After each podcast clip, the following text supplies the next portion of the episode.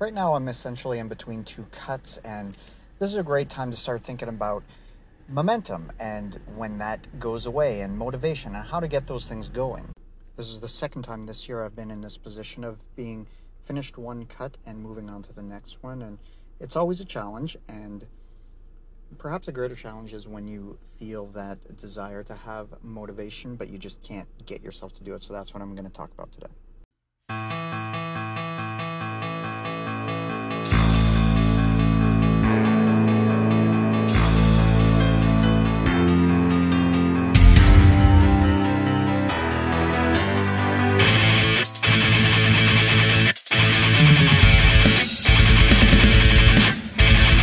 Figured this was a good time to talk about the things that can keep you motivated and uh, and on track with a training program, keep you focused, uh, keep you from falling into a slump, and uh, doing so when it's hardest.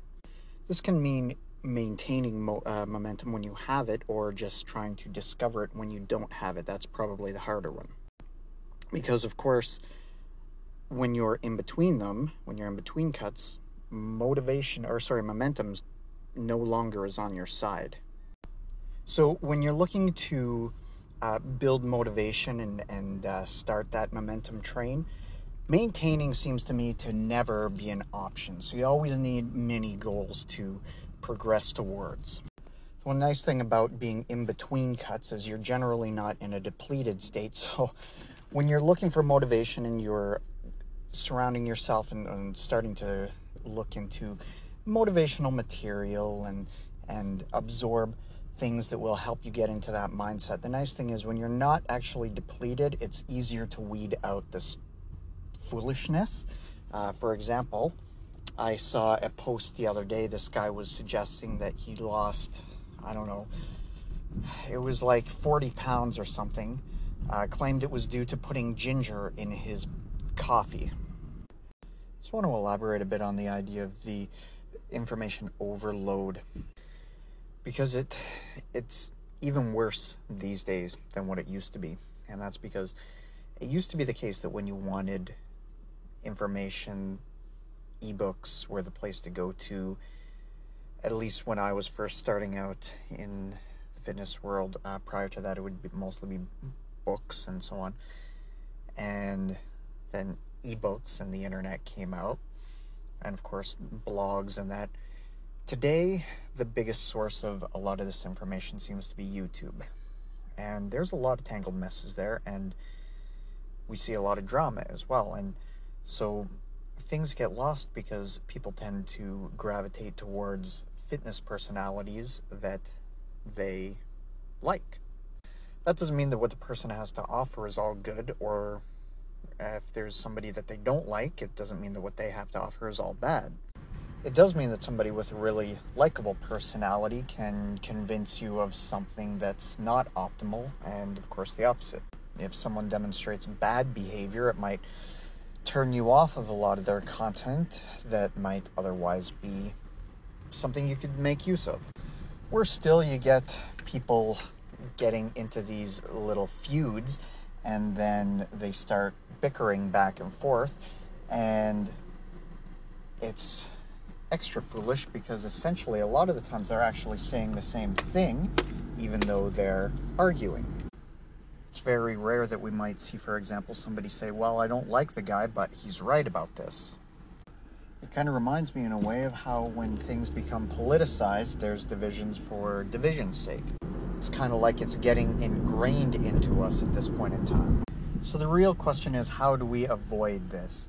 How do we avoid getting pulled into this? And the answer, as far as I can tell, is pretty much the same as how we avoid getting pulled into political drama on social media, and that's to take a step to take a step back and usually take a little hiatus from it. Of course, that's much easier said than done because anytime we cycle off something we're addicted to, we go through some withdrawal but I think the uh, benefits outweigh those costs by a wide margin. Pretty sure a sewer just leaked somewhere because it stinks like shit at the moment. So, how do you create motivation or drive when you're not really feeling it? Well, I actually know the answer. I also know uh, at least 90% of people won't listen to my advice. It's, it's basically that state you're in where you're like, I know what I need to do, but I don't want to do it. Or at least I can't convince myself to do it. So the first step would be to take sort of a deep dive into yourself. Figure out what do I value at this moment in time. If I had all the spare time in the world, what would I spend that on? If I could talk to somebody about any subject, what would that be? If I could spend my money on things, what would I spend it on, my, my spare money? These kinds of things will help you understand what you most value and maybe what you think you should value isn't the same as what you truly do value. This is probably why so many people have found success doing things like buying themselves a new workout outfit or a new exercise program or things. They're investing in themselves, they're spending money on something, they're demonstrating to their innermost mind that they value this. So, this advice is going to sound a little bit obscure, but bear with me here. So, at basically every point during uh, every stage of dieting down, there's going to be negative emotions playing against you. And these, uh, basically, any time that I feel negative emotions, obviously, they can become very overwhelming.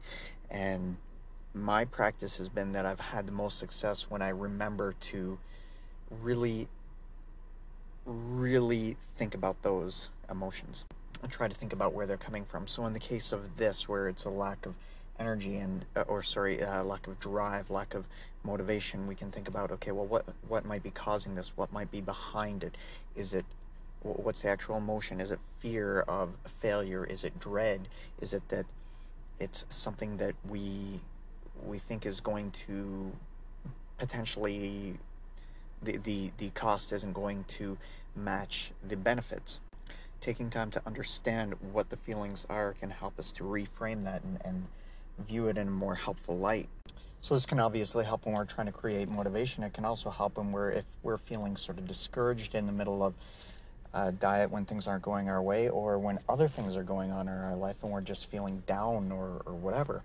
We can analyze those emotions, try to figure out okay what caused them and is that valid? Because a lot of times what happens is we realize that we've either created these kind of internal rules for ourselves that have been violated. Maybe those rules don't make sense, um, or a lot of times we can backtrace and find that we really shouldn't be feeling this way. Emotions are there to protect us, but they're not very intelligent. They happen quicker than rational thought one of the things we do as human beings is we sort of create these internal rules and when those rules are violated then we get these negative emotions they're there to be alarm bells. But the thing is those rules might not necessarily translate to real life or at least they might not reflect reality. So really no matter what the negative emotion it happens to be i find i've always managed to deal with it best when i've taken the time to let it subside and then try to understand why I may be feeling this way and then deal deal with it. So to follow up on the idea of okay, well what if this is dread or fear of of not performing, of wasting our time, of all those things. Well, I think the best way we can think of that, I'm, I'm probably going to make another podcast all about this later, but the keys to success, as far as I can tell right now, to to having a successful transformation cut, whatever you want, is to make it enjoyable. Enjoy the cut, enjoy the diet, enjoy the training. And if you do that, then the process will be enjoyable and the results will be a bonus. Actually, a quick analogy I just thought of for uh, emotions, I'm probably not the first to think of it, is, is it's kind of like the pain sensation, right? We sort of feel pain as a physical sensation before it rationally occurs to us, oh, I'm in pain, right? They act very, very quick. And in the case of pain, it's a pretty good thing.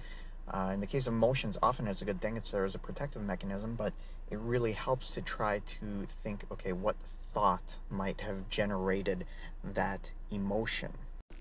Anytime there's something that we feel we should do, something we ought to do, one of the first things our mind tells us to do is that this is something that we we should do, so therefore it's not something we would want to do. And so one of the first instincts is to start rebelling against that. So instead we should think about the reasons why you want to accomplish it and then focus on those remind yourself that this is something that you want for yourself, something you choose for yourself. It's not something you have to do, it's something you get to do. Make a habit of creating good habits. Thing is, right now I'm in between two cuts. I'm not driving towards something specific necessarily, aside from just kind of resetting things, you know. And but I'm still going to be tracking my food and weight every day because those are the habits that I find work. So so determine figure out what good habits work for you and turn them into habits. Make them so they're they're something that you do all the time repetitively and make them enjoyable. You shouldn't be dreading going on a diet or whatever. It should be exciting. So starting a new training program can be extremely helpful when you're trying to uh, find motivation and then keeping in mind that the way you eat is going to either make or break that program.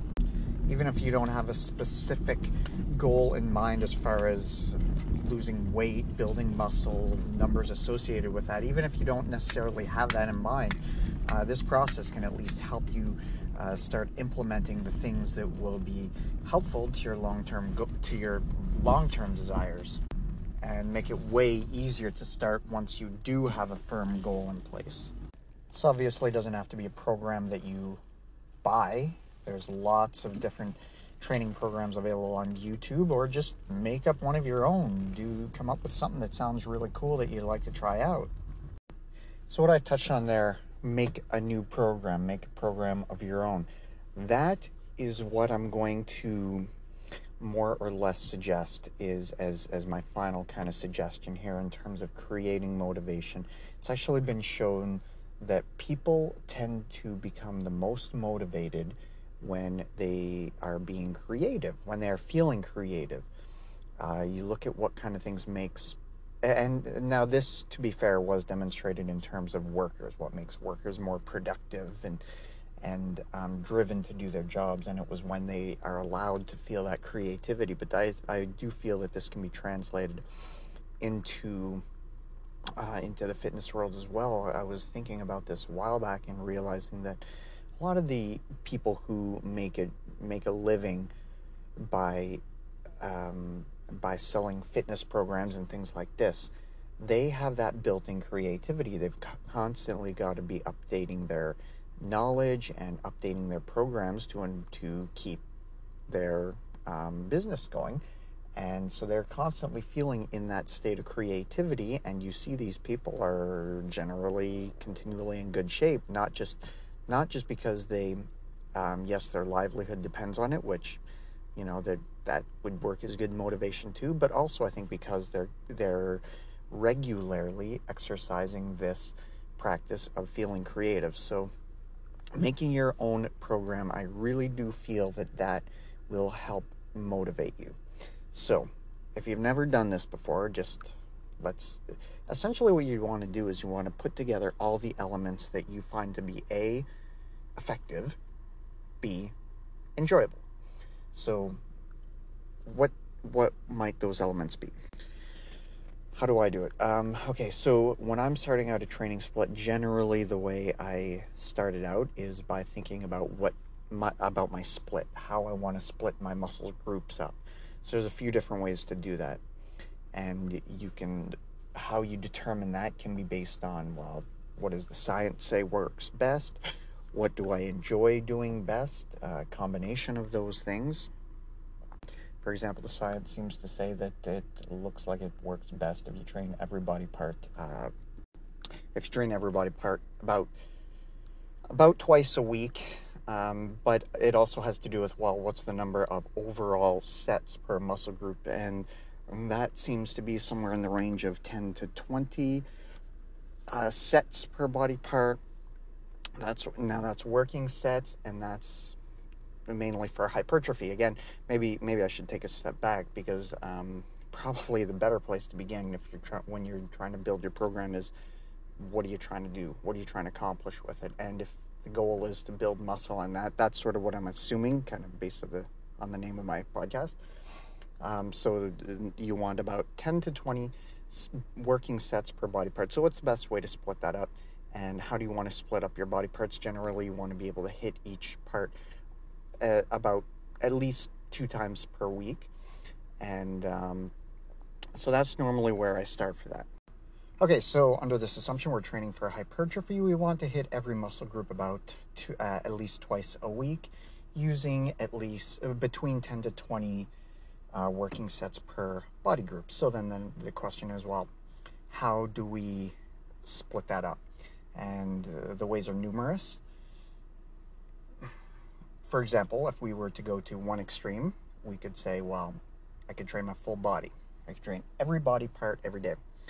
Okay, then, well, obviously, if that's what you're doing, you would have to do it at the very least two times per week to hit the body part twice a week. But that would mean to get to the number of total sets we need for the volume, you'd have to do at least five working sets for each body part. That's going to have you doing a workout that's probably two to three hours long and won't be very effective, at least towards the end. So you can say, okay, well, that's that's too much. Uh, what if I say I'll do full body four times per week? Well, then I'd only have to do about three working sets per body part. And I could get, then I'd have 12 working sets. I'd hit every body part three times per week. So uh, that's just an example of how you could uh, just think about the process. Uh, a very popular split is to do like a push pull legs. So one day we'll be pushing movements, essentially chest, shoulders, triceps. Uh, the next day we'll be pulling movements, so back and biceps. And then the next day will be legs, so you'd hit the quads, the hamstrings, the calves. Sometimes even people pair up abs with that, whatever. So you could do that for three days, and then take a rest day, and then do it for another three days, and then within the week, you've hit each body part um, twice in the week, and it's quite easy to get the volume that way. So there's there's countless ways to do it. Actually, my last training program was an interesting way to do it. It was a five day split. So one day was upper body, one the next day was lower body then it switched to a three day split, which was, um, well, I, I eventually wound up making it like, like I said, the push pull legs. So I got push pull legs. So again, it was just a different way of getting, of meeting that criteria. The other thing you can think about probably, yeah, probably you'd think about it after this is sort of rep ranges. What kind of rep ranges do I want to work with? Well, again, what are the effective rep ranges in hypertrophy training? And usually it's it tends to fall between uh, 10 to 20 reps. Uh, you can go a little bit lower, going a little bit higher usually. I mean, going much outside that tends to have diminishing returns in terms of strength hypertrophy. Well, at least, especially hypertrophy. Um, personally, I don't like going below about six reps uh, for most of the time. Um, I, I, find that it, it just becomes too dangerous and the stimulation just isn't there. So um, and then you'll what tends to work better is doing the heavier sets towards the beginning of the training session, and then as you start to fatigue, then you can stimulate other things like the metabolic stress and that that you can get. So you can train for hypertrophy in multiple ways by the the sequence of your training movements. So that's why usually you'll see compound movements, example bench press, deadlift, squat towards the uh, beginning of a workout, and then the more isolation, the single joint movements will be towards the end of the workout, where you can um, really focus on the pump and the fatigue and that kind of thing. So yeah, if you haven't uh, if you haven't tried it before, I really uh, recommend try making yourself a workout program. It's uh, it's a lot of fun. It'll be creative and like really, what's the worst that can happen? I mean, it doesn't work. Yeah.